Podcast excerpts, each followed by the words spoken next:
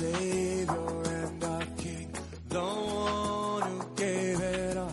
He gave up everything. Let's think about the man who shed his precious blood so we could be his friends until the end, and give our love and praise to him.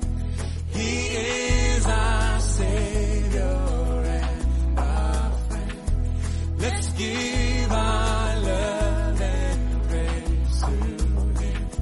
He is our Savior and our friend. But he's preparing us from here. If you want to go to America, you start preparing from wherever you are. Is that not so? Exactly. You don't just wake up and find yourself there. Lift up your hand and thank God.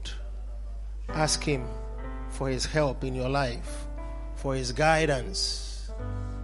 For He loves us and He has set things in order for our comfort, for our peace, for our establishment, for our growth, in the name of Jesus Christ, His Son. Father, this morning, let our hearts be touched. Renew us and bless us, in the name of Jesus Christ. Amen. Please be seated. James chapter 4, verse 1. James chapter 4 verse 1. Right. Beautiful. How to strive lawfully for a mega church. How to fight the right way for a good and a great church.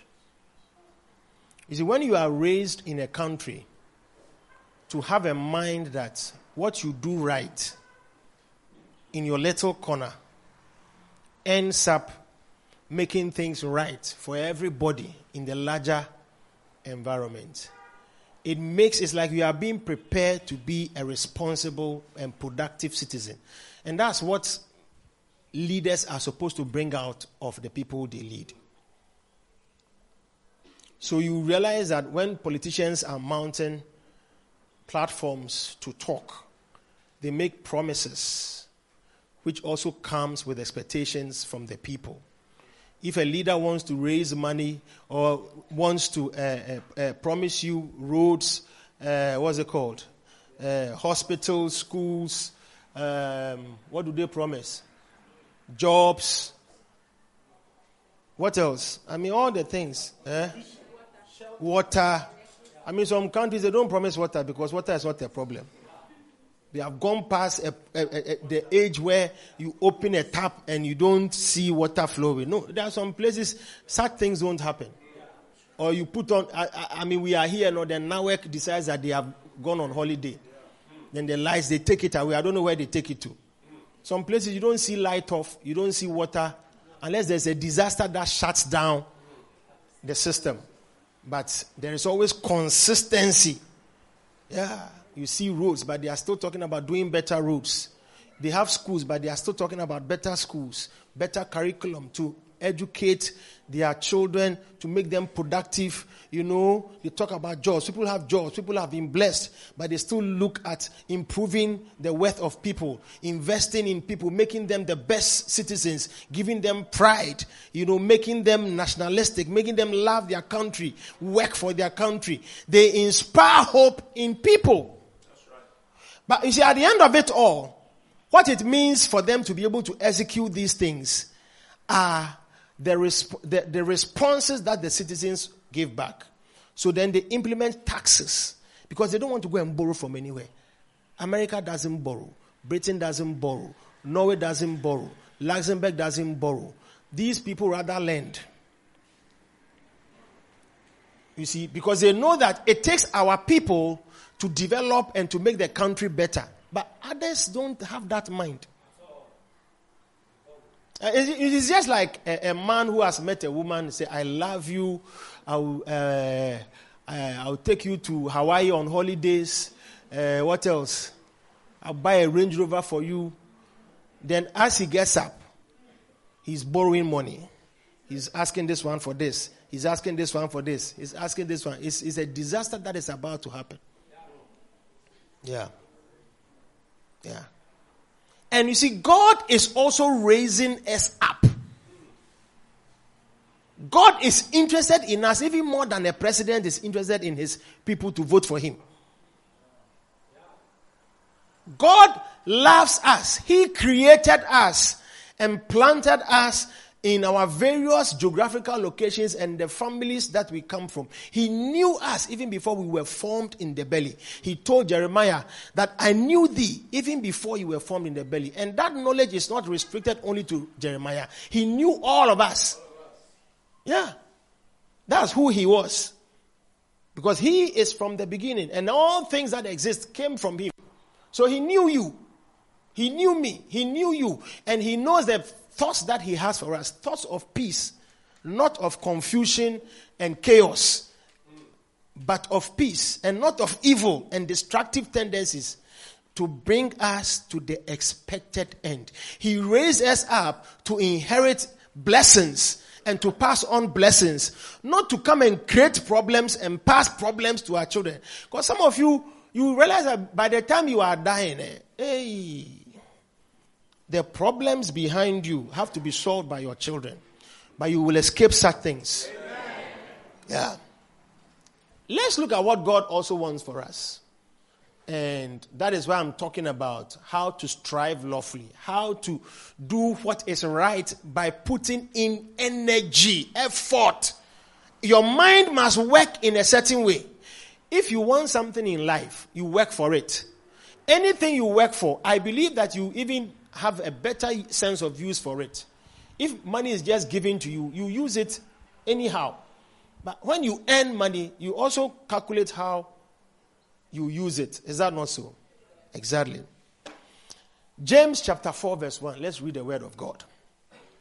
It says, from whence come wars and fightings among you. The church is not a place where we come and fight among ourselves. If we want a healthy church environment, we don't need a place where we fight among ourselves. When you study history, any country where there's repeated war and fighting, there is no development. There is no peace. Somalia is called a failed state because of devastation by fightings. Yeah. There are countries that live in perpetual fear from each other. Nigeria is getting close to that place. People are afraid to travel on the road. You can be crossed at any time and kidnapped, disappear, and then they will ask for money. Yeah. It's like any environment where there are tensions and fear of fights, you see that it's a different spiritual environment. Nothing progressive can come on. So, we are talking about the church. I'm not talking about your family. Neither am I talking about your country. I'm talking about our church. From whence come wars and fightings among you? Come they not hence? Don't they come now?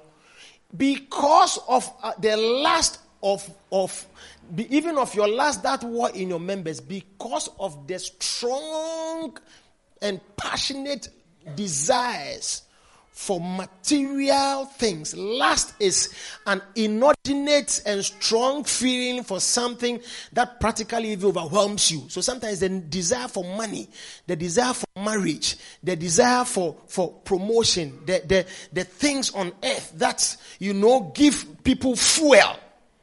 They are so strong, as you expect those things rather to be outside in the world, rather you'll be surprised that it is in the church. I don't think that anybody here who works will be happy to receive a lot of money from your company where you work from as salary, But every time you are going to the office, you have palpitations because you are going to enter a war zone. This, your colleague doesn't talk to this one. So if you want this one to do something for you, and this one has also has to do that, the two of them cannot meet. You can't, it's like something that can come from two people. You can't get the two people to agree. Please, what's happening? Let's be quiet. You are interpreting. Okay, so then go and sit at the back so you don't disturb. God bless you. Okay, thank you very much. It's a blessing. Wonderful. Yes, so we need to have a certain mind when it comes to stability. God is a God of peace, not an author of confusion. Do you understand? It's very scriptural. Because there is something called the spirit of confusion, the spirit of strife. Where there is strife and there is envy, there's every evil work. Anything that represents evil can be found in the midst of strife, contention. If you're working in a place where they pay you a lot of money and it's like every day there are problems, you see that you are actually looking forward to moving out. It is not a healthy environment to be. It affects you. It doesn't make you comfortable. It disturbs. I mean, I'm sure it's only a few people who would like to, unless you are the one who instigates the fight. But if you like peace, you don't want to operate in an environment where there's always tension. This one, you are talking to this one for something. Then this one doesn't talk to the one you are talking to. So the person feels that you are gossiping about him. You know, so immediately it's like you because this you have gone to this person to talk. Another person who doesn't like that person looks at you from afar. These people, every time they meet, they are gossiping. It's not a good environment. Yeah, it's not a good environment. And God does not want his church to be like that. Verse 2 of James chapter 4. Ye lust and have not. Many times the things that strongly move us. You see, lust is a fleshly and carnal desire for something that makes you feel that if you don't have that thing, you don't have life. Some people can be so depressed and desperate because they don't have a job. Listen. Those who have jobs have not escaped problems on earth. Yeah. And your peace cannot be granted when you get a job. It's like everything that you are expecting in life is summed up the moment you get a job. No, the moment you get a job, it is also the beginning of another phase of your life. Of sacrifices, of compromises, of discipline, of a change of a lifestyle. You have to meet up at a point. It's not like a comfort zone. So when you don't have something, that thing should not also give you a mind as if you know you have missed out on something. Then you can practically do anything just to get it. That's how come it becomes a lustful thing. You see, God has put in a man to like and to love a woman. That's how it is. But when it is over the board, it is called lust. It's like every woman that you see you like. That's not how life is. God did not create us that any woman that we see, we desire. That is what is lust. You like slim, you like fat, you like red, you like dark, you like short, you like tall. Eh? You like big buttocks, you like big breasts. I mean, it's like, as for you, anything goes. No, it's... You see, that thing that you have is lustful, full of lust. Yeah. So you have lust and have not.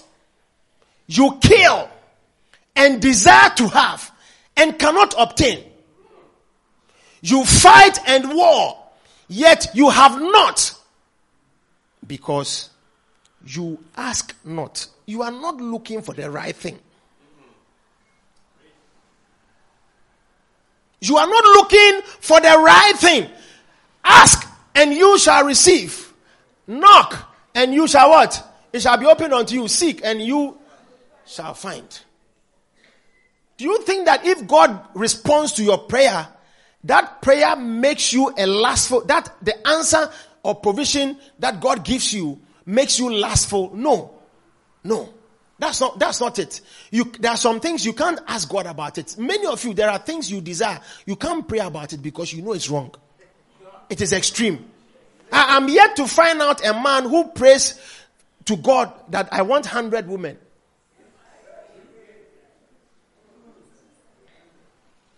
I want $1 million. Is that your prayer topic? God, give me $1 million by age 40. I want $1 million so that I can retire.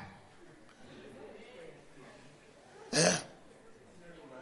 Some people pray that because, you see, it is filled with lust. Sometimes the things that people are asking for you, it is very shameful. It shows that they have not matured. It is just like a child.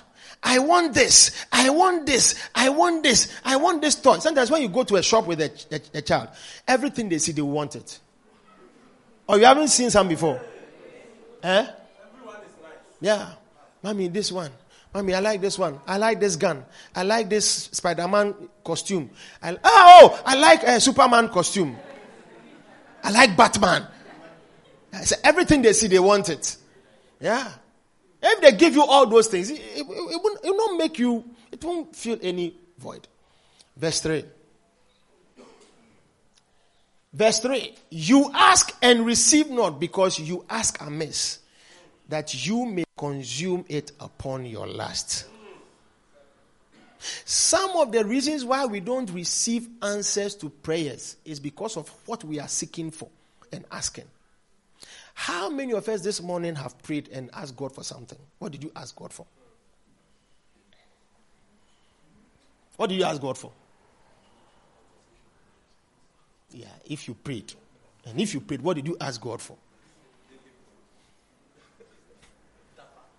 Many of our prayer topics are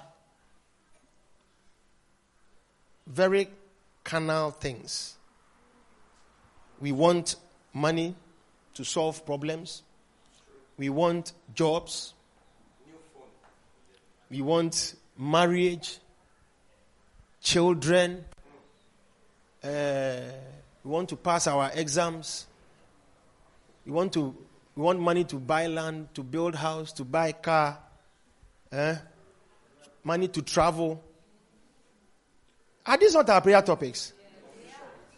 How many of us pray to God, Lord, fill me with your spirit to do what you want me to do?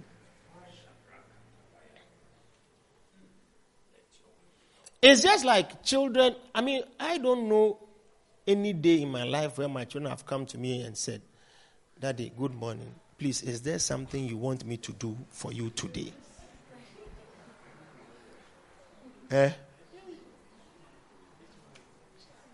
They will ask you for something and you will tell them, wait, after 3 months, if you have not bought it, they will still remind you.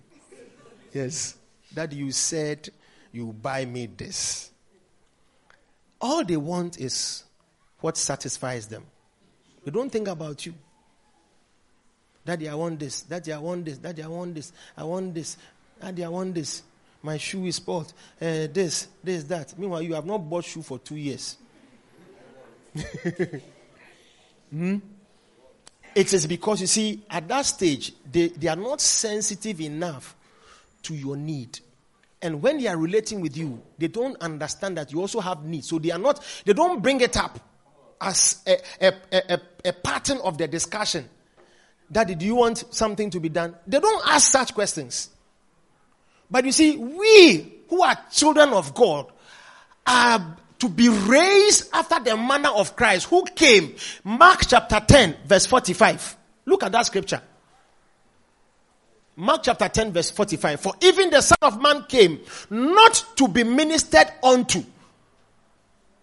This is the word of Jesus. But it said, even the Son of Man, that is Jesus himself, he did not come to be served. That's to be ministered. He didn't come to us as a Lord to be served, but to minister. but rather, he rather came to serve. He came to work for us so that, and to give his life. And in his working, he did not, you see, there are things that you can do, okay, but you don't do it with your life. You do it with the little time that you have, but he gave his whole life to as a ransom. It means that he was ready to give himself in serving us so that people will be saved. That's the Son of God. And today, that spirit and that heart and that mind is what is supposed to reflect in us. So when you have been in a church for a long time and you never, go on your knees to speak to the Lord and ask what you should do. What is your service to God? What should I do?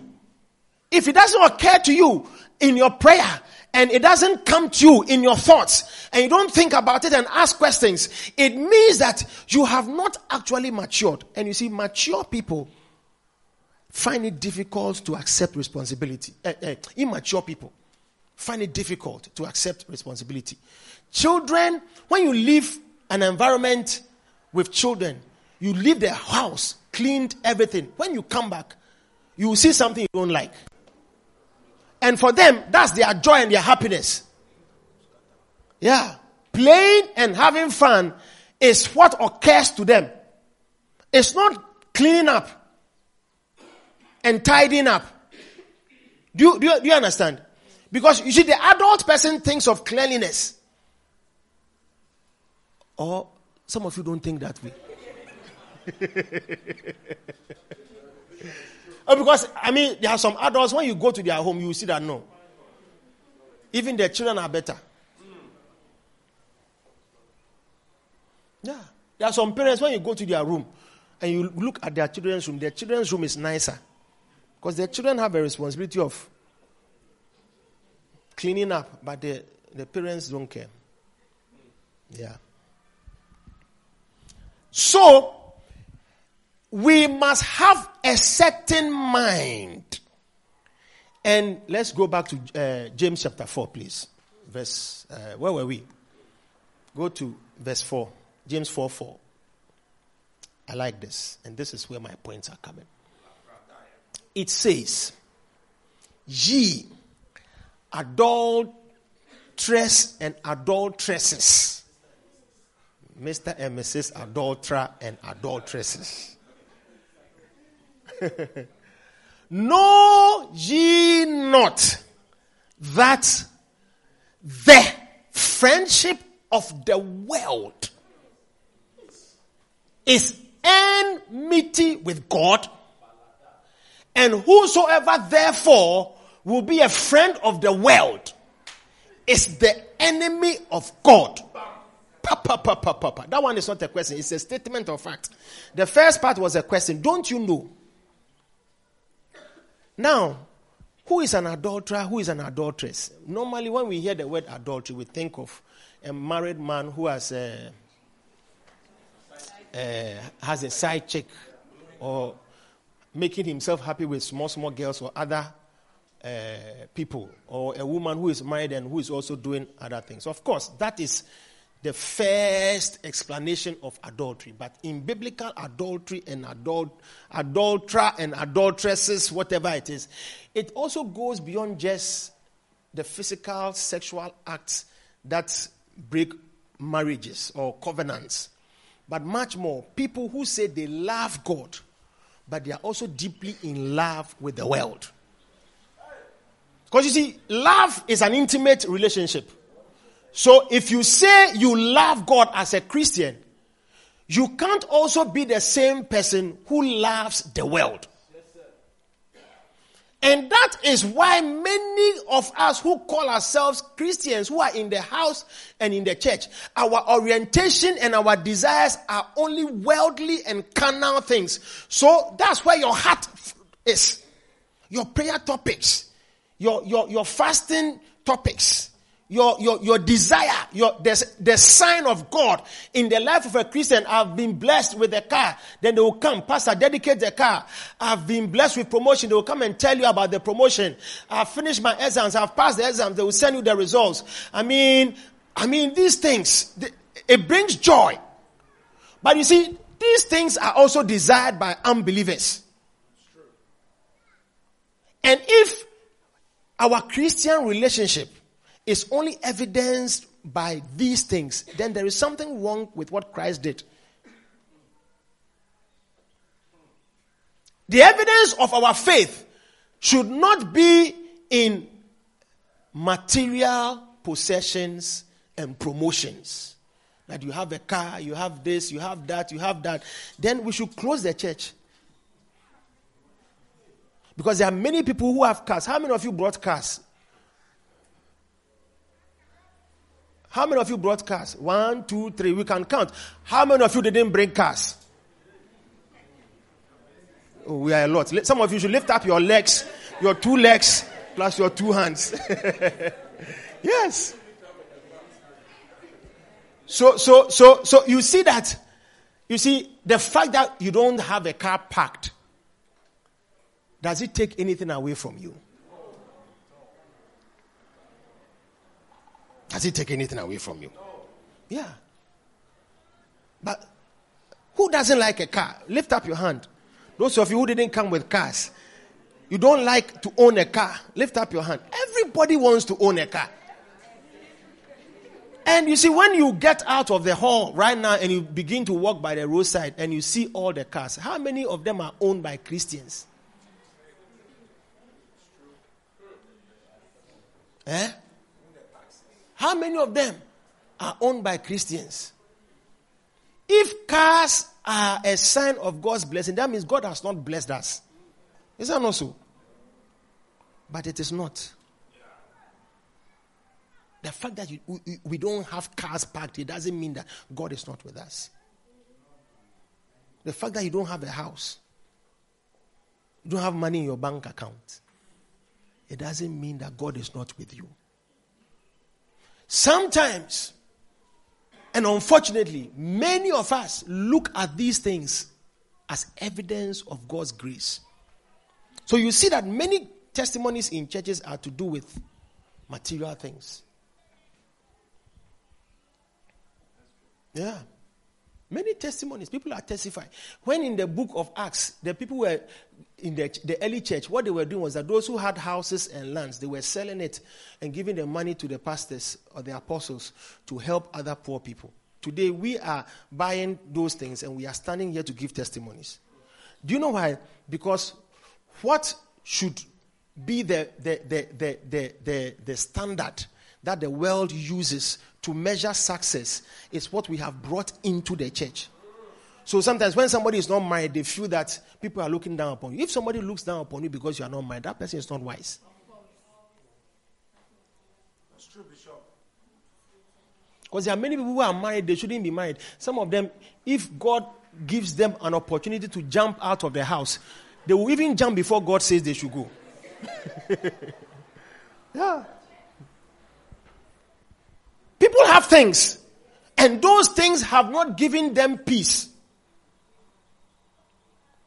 That is why God is distinct in who a child is and who a spirit-led child is. If you don't have that mind, you see that you can't relate with God to be able to understand what He expects of you. Because your expectation of Him is somebody who gives you physical and material possessions. And once you don't have those things, it's like you are waiting to get it. That's why sometimes you see people who are just waiting to get, say, we are waiting to get money before we help the church. You see, God is not waiting for you to get money before you give. He is testing your heart now. If you don't learn now that you don't have money to give, the day you have money, you won't give. That is why many people who have become rich, you think that they find it easy to give to their church. No, because they did not learn to give that which was little. If you are not faithful with little, you can't also be faithful with much. It's a spiritual principle. Spirituality has nothing to do with materialism. and relating with God is a very different relationship. It is not like even your physical father, whose expectation is that go to school and pass exams, get a job, get married, give birth, so that it's like, at least as a father or a mother, our parents are happy when they see that they've educated us, we have passed exams, we have gotten jobs, we have married, we have children, we are looking after them. They take pride in it. Or parents, those of you who are parents already, is that not? Yeah, they take pride in it. Do you think God doesn't also take pride in these things? He does, but there is something that is more of a priority to him. And that is what distinguishes you from somebody who is in the world. That your heart is so set after spiritual things. Look at verse 5 of James. Let's read on. Verse 5. Do you think that the scripture saith in vain that the spirit that dwelleth in us lasteth to envy? Do you think that when the Bible says that love of the world is enmity with God, it means that, you see, when you are a spirit-filled child, you don't use that thing that God has given you to desire for the world. No, it's just like a man has married a wife. I give you everything that you need, but your heart is after another boy. There are some women like that too. She has bought a car for another boy. At least I know one person like that. Her husband blessed her. She had everything that she needed. Yes. But she was also looking after somebody else.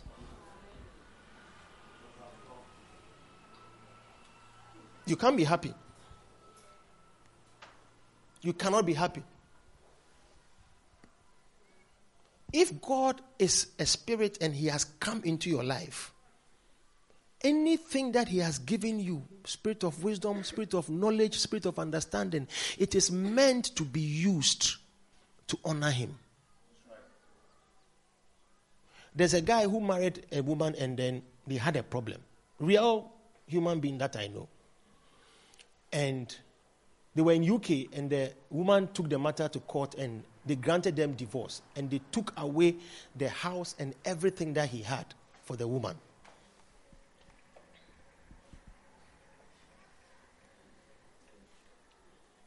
And he was paying mortgage on the house. So what it meant was that he still has to continue paying because of the children, because they had children.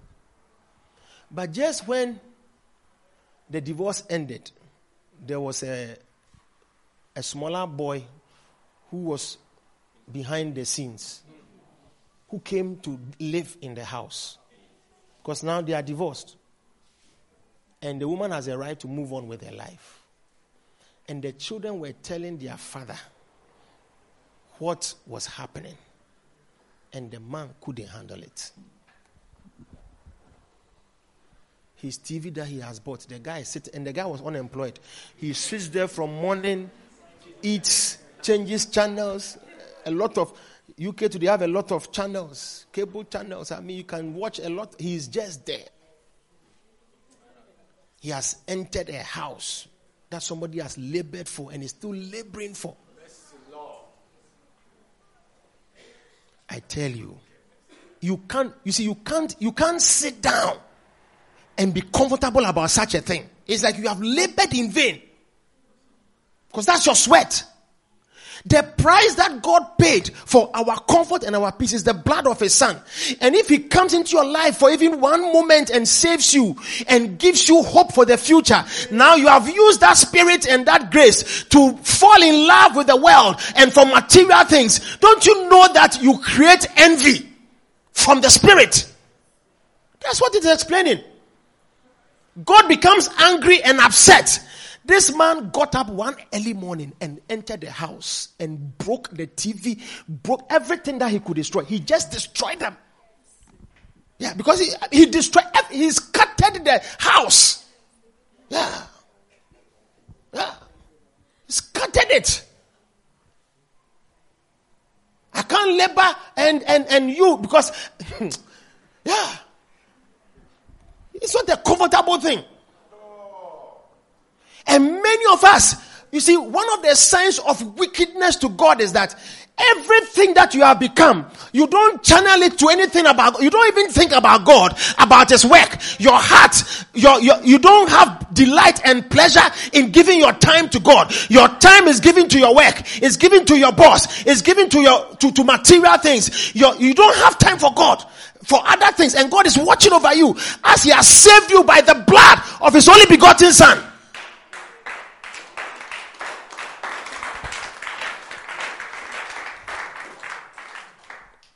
To come to church is like, hey, you are a double agent.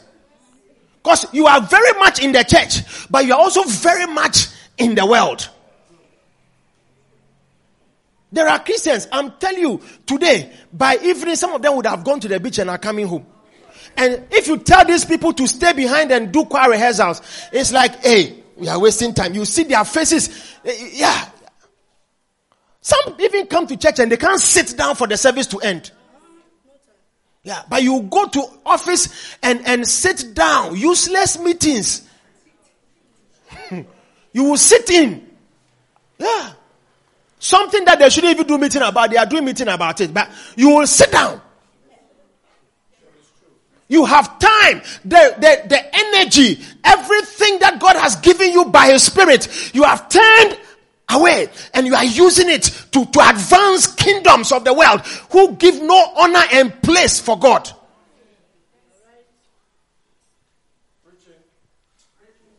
How can you be a grown-up person? How can you be mature spiritually if there is nothing in your life that shows that all your years of calling yourself a Christian or exhibiting a belief system of Christianity or whatever you profess, there is nothing that stands in your name in whatsoever church you have ever been to in your life.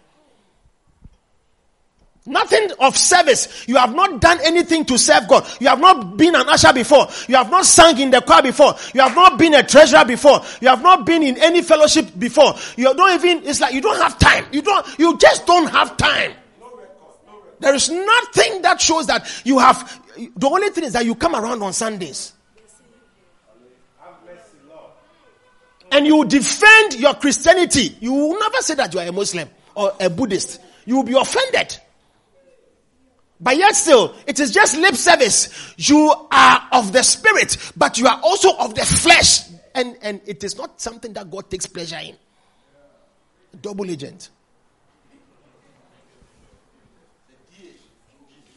You see, in America, in the history of America, there are two men who have been described as being the worst in American history when it comes to intelligence.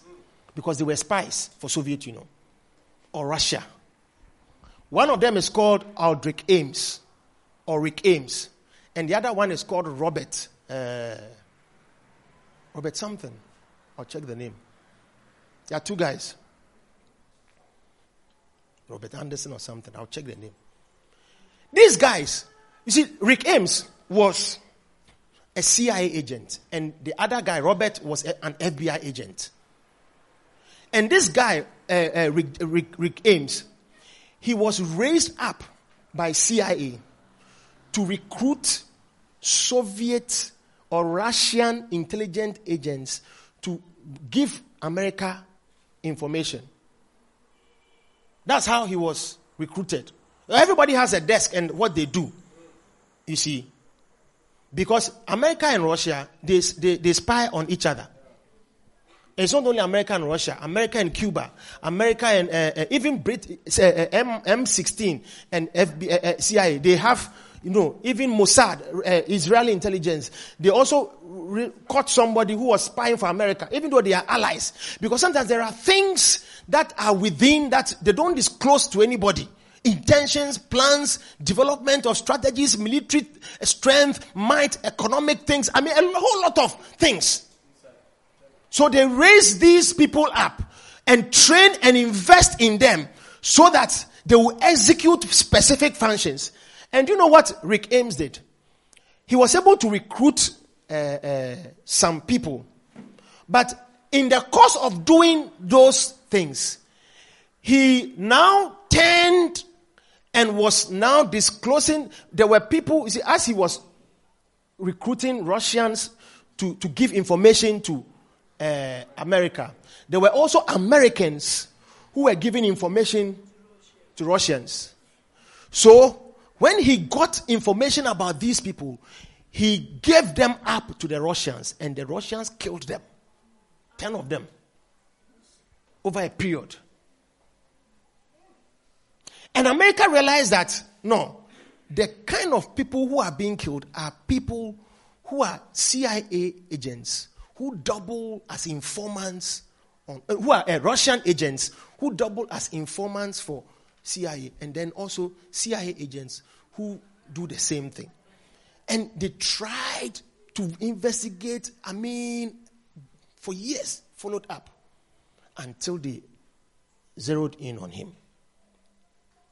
And for the period of his spying and his relationship with Russia, he had earned $4.6 million cash that had been given him to, because anytime there was an agent that he was meeting to pass information, they say anytime he meets this guy, $20,000 or $10,000, anytime they have meeting, $20,000 cash, espionage. So when America realized that this guy is a double agent, and they tracked him and got the information, and they caught him.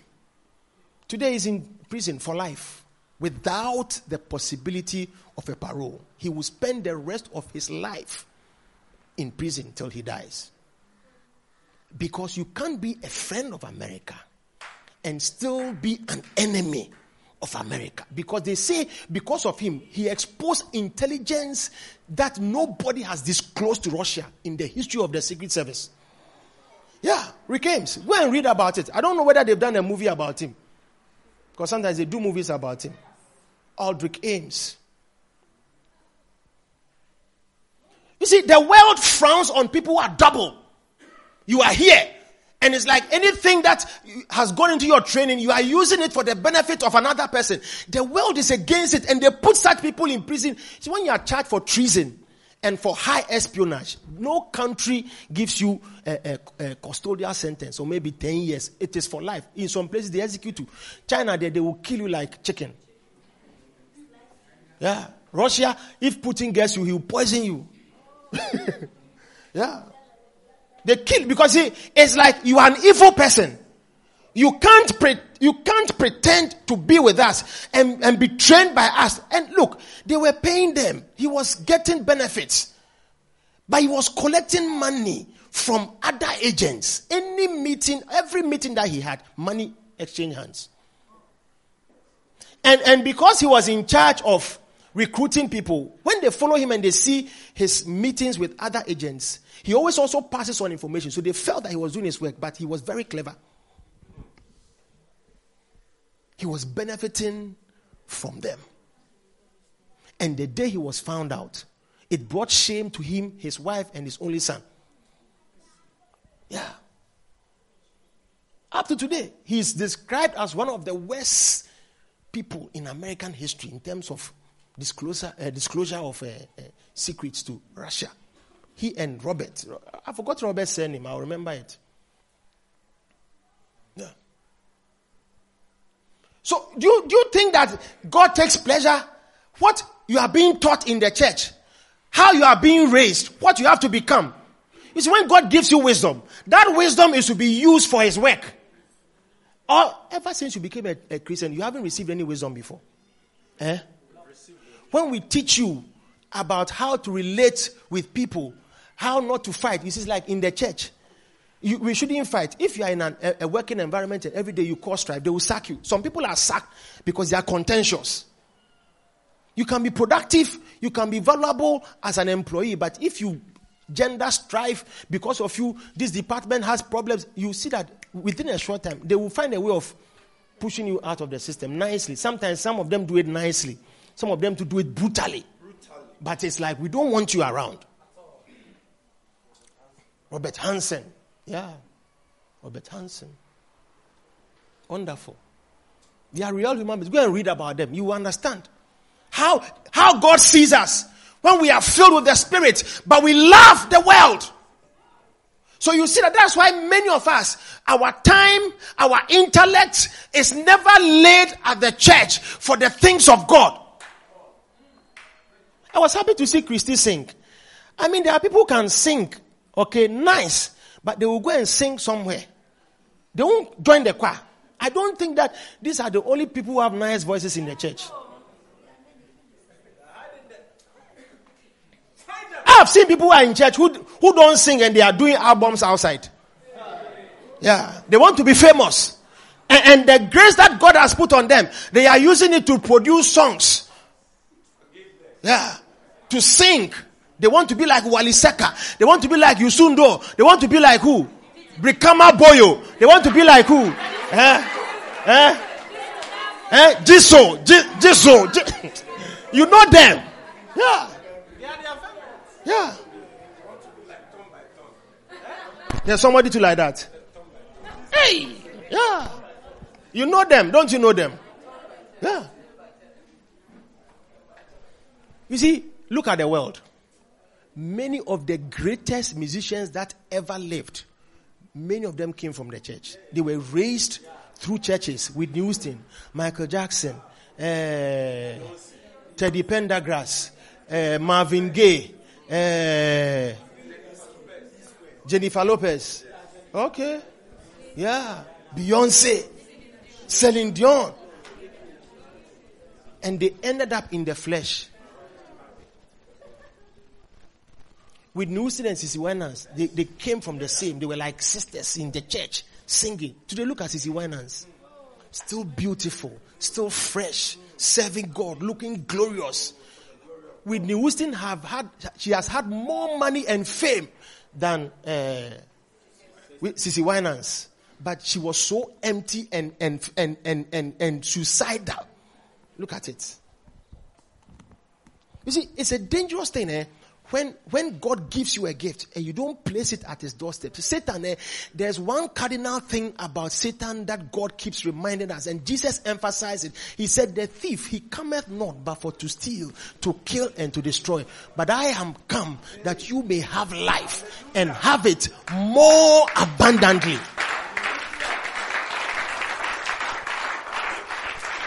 Yeah. Yeah. What I have, I give it to the church. I like reading. I understand things when I read. When I read the Bible, God speaks to me through the Bible. I don't get visions. I don't get dreams. Some people get visions. Some people get dreams. But you see, if that's your gift, it means that God has given you something. Because I like people who have visions and dreams. Me, it's only the word. When I read, I see things. I hear things. I like it. Some of you, to that, you understand. Some of you can understand complex subjects. It's an intelligence that God has given to you. Because some people read the Bible, they don't understand. The Ethiopian eunuch, a very powerful guy, he was reading the Bible, he didn't understand it. And there was somebody that God had put his spirit in him, Philip. And he said, go to this, I'm sending you to this guy to go and explain. He went and explained it. Some of you, you can answer people's problems. You can be a blessing to somebody. It's a capacity God has given you. Because some people read things they don't understand.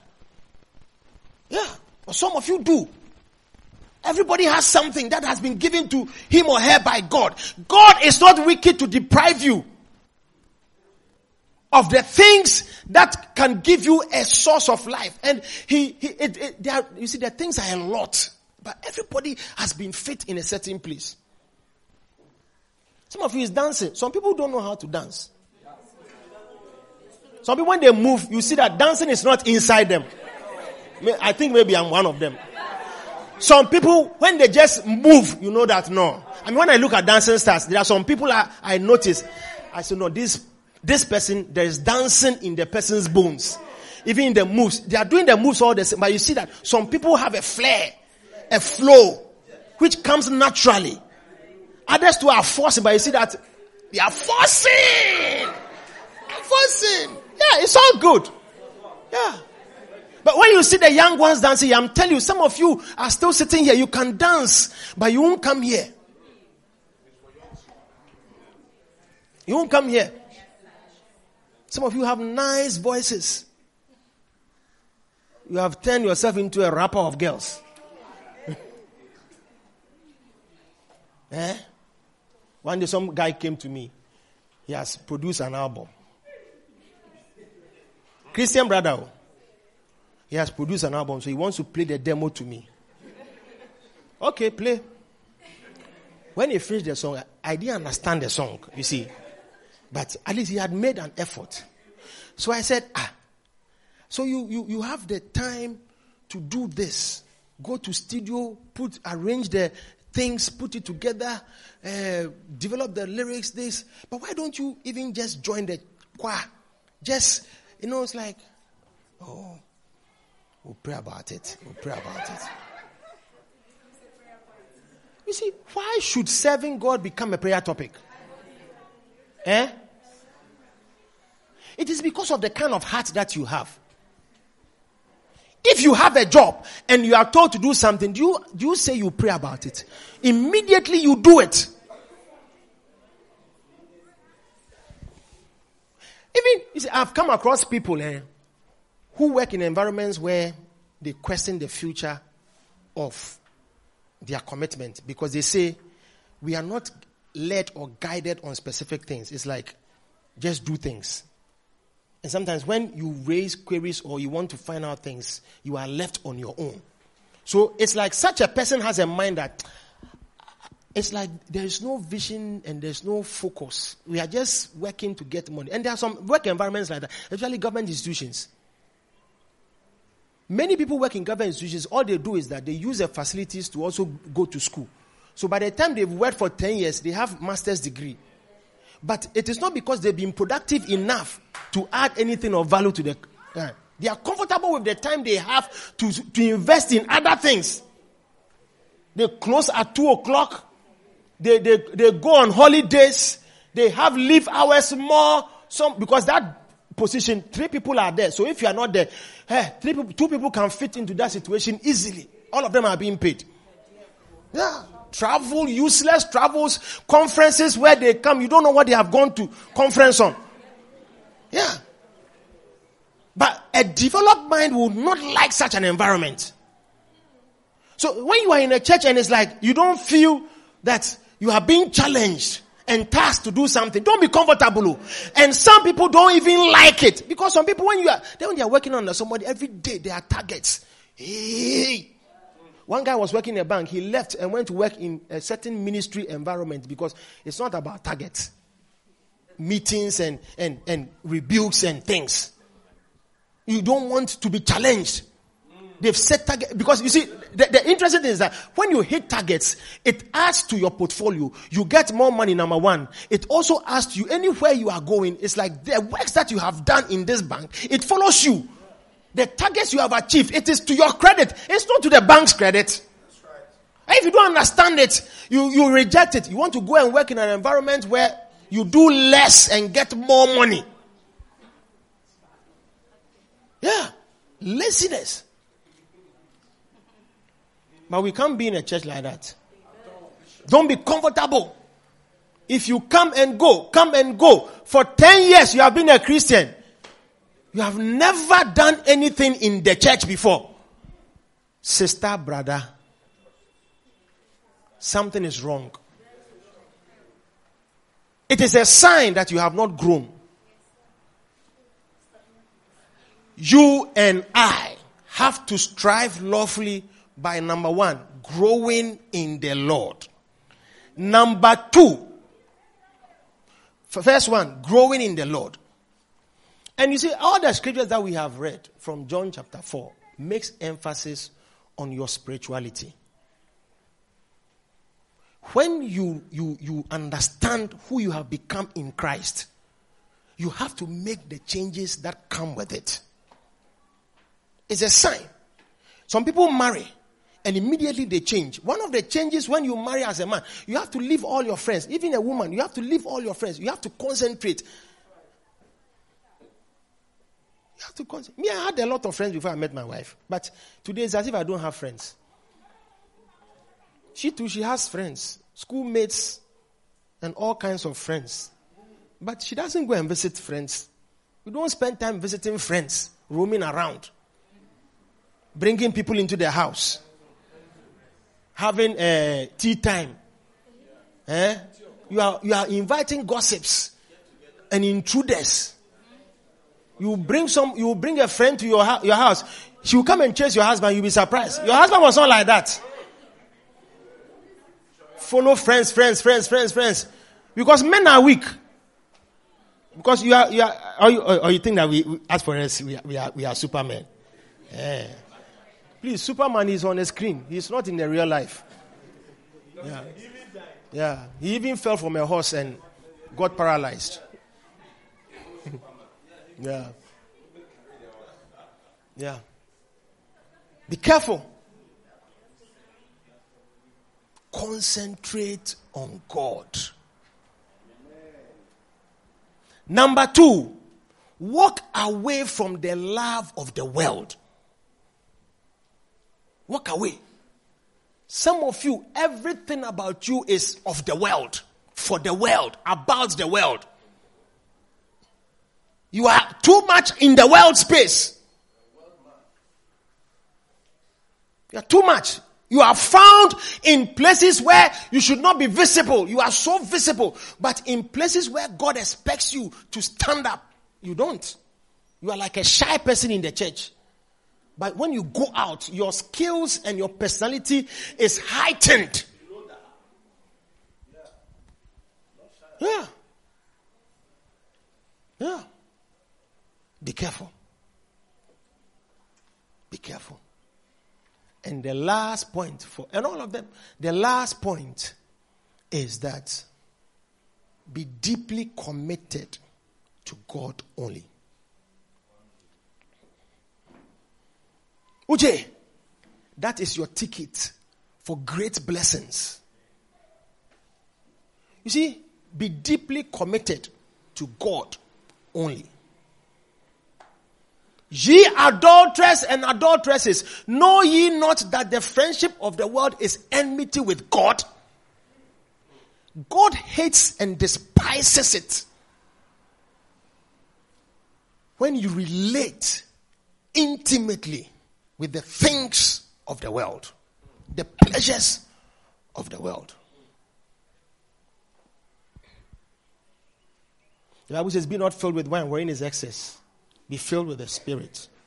I remember when I gave my life to Christ. I mean, you see, I used to ask myself, hey, so can one just be around and never drink? You know, those of you who have drunk, you know how it is. It's like, hey, for the rest of my life. Because you see, the friendship, the socializing, and those things, they have a certain comfort. There's pleasure in sin. That's why people sin. Yeah.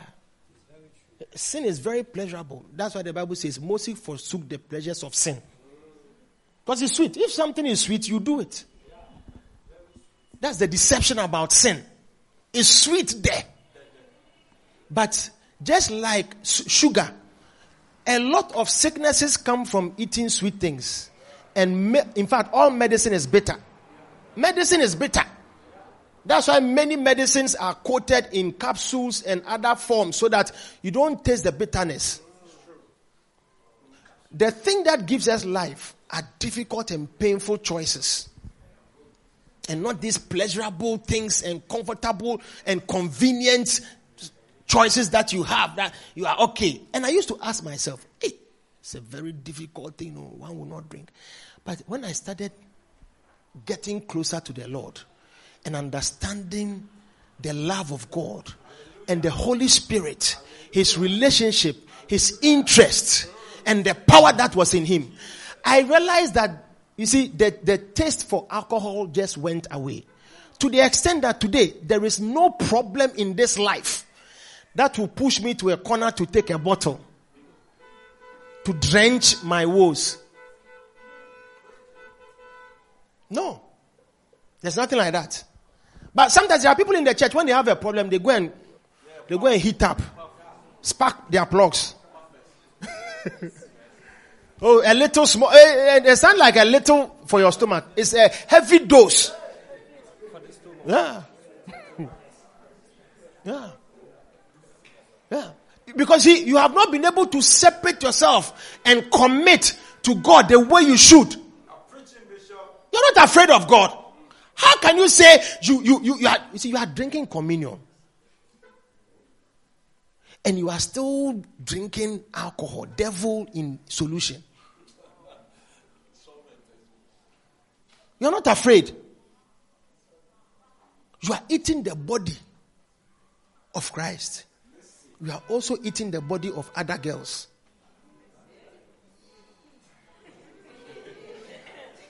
Are you shocked? You heard it. I won't repeat it. Yeah. Yeah.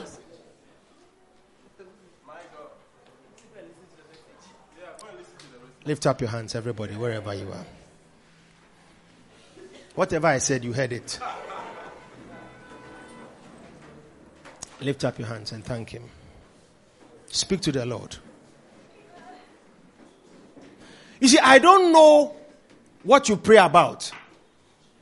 And remember what we read. Sometimes we don't get answers for our prayers because they are lustful. They are lustful prayers. And we are only waiting on God for things that we will consume on our last. You are so desperate for a relationship that it consumes you so much that your prayer topic is like, if God doesn't answer this thing, you are blackmailing God. I can't flow. I can't do this. I'm waiting to get a job. I'm waiting to get a favor. I'm waiting for God to step into my situation. Before you come and give a testimony and rejoice. You don't know that your salvation is enough testimony for the rest of your life. And all you have to do is to trust in this God who could die to save and to wash away your sins. It is easier for God to give you a husband than for you to receive forgiveness of sins. But He has done that difficult one for you as if it is the easiest one. No. The price for your salvation is the blood of Christ. But the price for your healing is just belief. That's why sometimes unbelievers also encounter healings. There are people who have not prayed or fasted. They just have a problem and they want the thing to change and they receive it. It doesn't mean that it is easier for God to do such things. You too, you have a choice. What appears difficult is what you must do. Because that's what gives you authority. That's what gives you a place in the heart of God. And a blessing that you don't even labor for. It comes from God who sees your heart, who knows your labors. For there is reward for the laborer. If you do something for God, He doesn't forget your labor of love. He is not a man. Even your boss has not forgotten that you have hit targets. You have done this. And honors you and gives you favor and bonuses. How much more God? Who is far more interested, who has said to us, all the things that we desire, which also the Gentiles seek for, I am going to add them to your life. If only you would take up my kingdom and its righteousness, the things that concern me, if you take it up as a priority, I solve your problems. That's why when you are working in the bank, you are working in the government institution, when you do what is expected of you, it also solves some of the social problems that you have. Financially, the rewards that come. People know how to reward for labors. How much more will God be different? We should trust Him. Yes. Lift your hands and thank Him right now. Lift your hands and thank Him right now. Thank you, Jesus. Thank you, Holy Spirit. Father, give us grace to walk away from the lust of the flesh. From wickedness, from evil, from forsaking you, from the deep love for the things of the world, the competitive spirit we have to possess things of the world, to be like the people in the world, to show ourselves successful to worldly people and by their standards to prove ourselves. No. If there is anybody we have to prove anything to, you are the only one that matters. Give us that grace, Lord. We thank you. We bless you. Yes, Lord. In the mighty name of Jesus we pray. Amen. Every eye closed. Everyone standing. Nobody moves.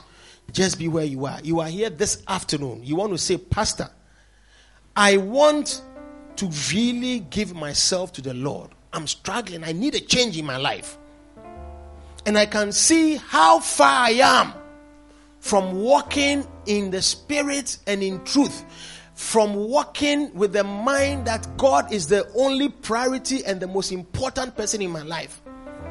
I want to walk away from a love for the world. These are things that you know you are struggling with. But He is able to answer and to help us. If you are here, you want me to pray with you such prayer. Lift up your hands. Everybody close your eyes. Every head bowed.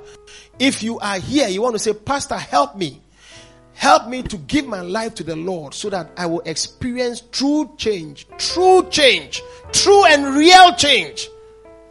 Lift up your hands wherever you are. I want to pray with you. Thank you, Jesus. Yes, lift it up. Thank you, Lord. Thank you. I can see your hand, Doctor. Yes. Lift it up. Lift it up. Yes. Thank you, Jesus. Thank you, Jesus. Thank you, Jesus. Some of you should lift up your hands. You are asking whether it is you. You are asking whether you should do it now. You should do it now. Yes, lift it up. If you have lifted up your hand, I want you to come. Come to me. Come and stand here. I want to pray with you. But I want you here, please. Come and let's stand here and pray. Come and stand here with me. Come and stand here with me. Let's pray. Yes. Come. Come running to that mercy seat where Jesus is calling. 10. Stand here. And 10.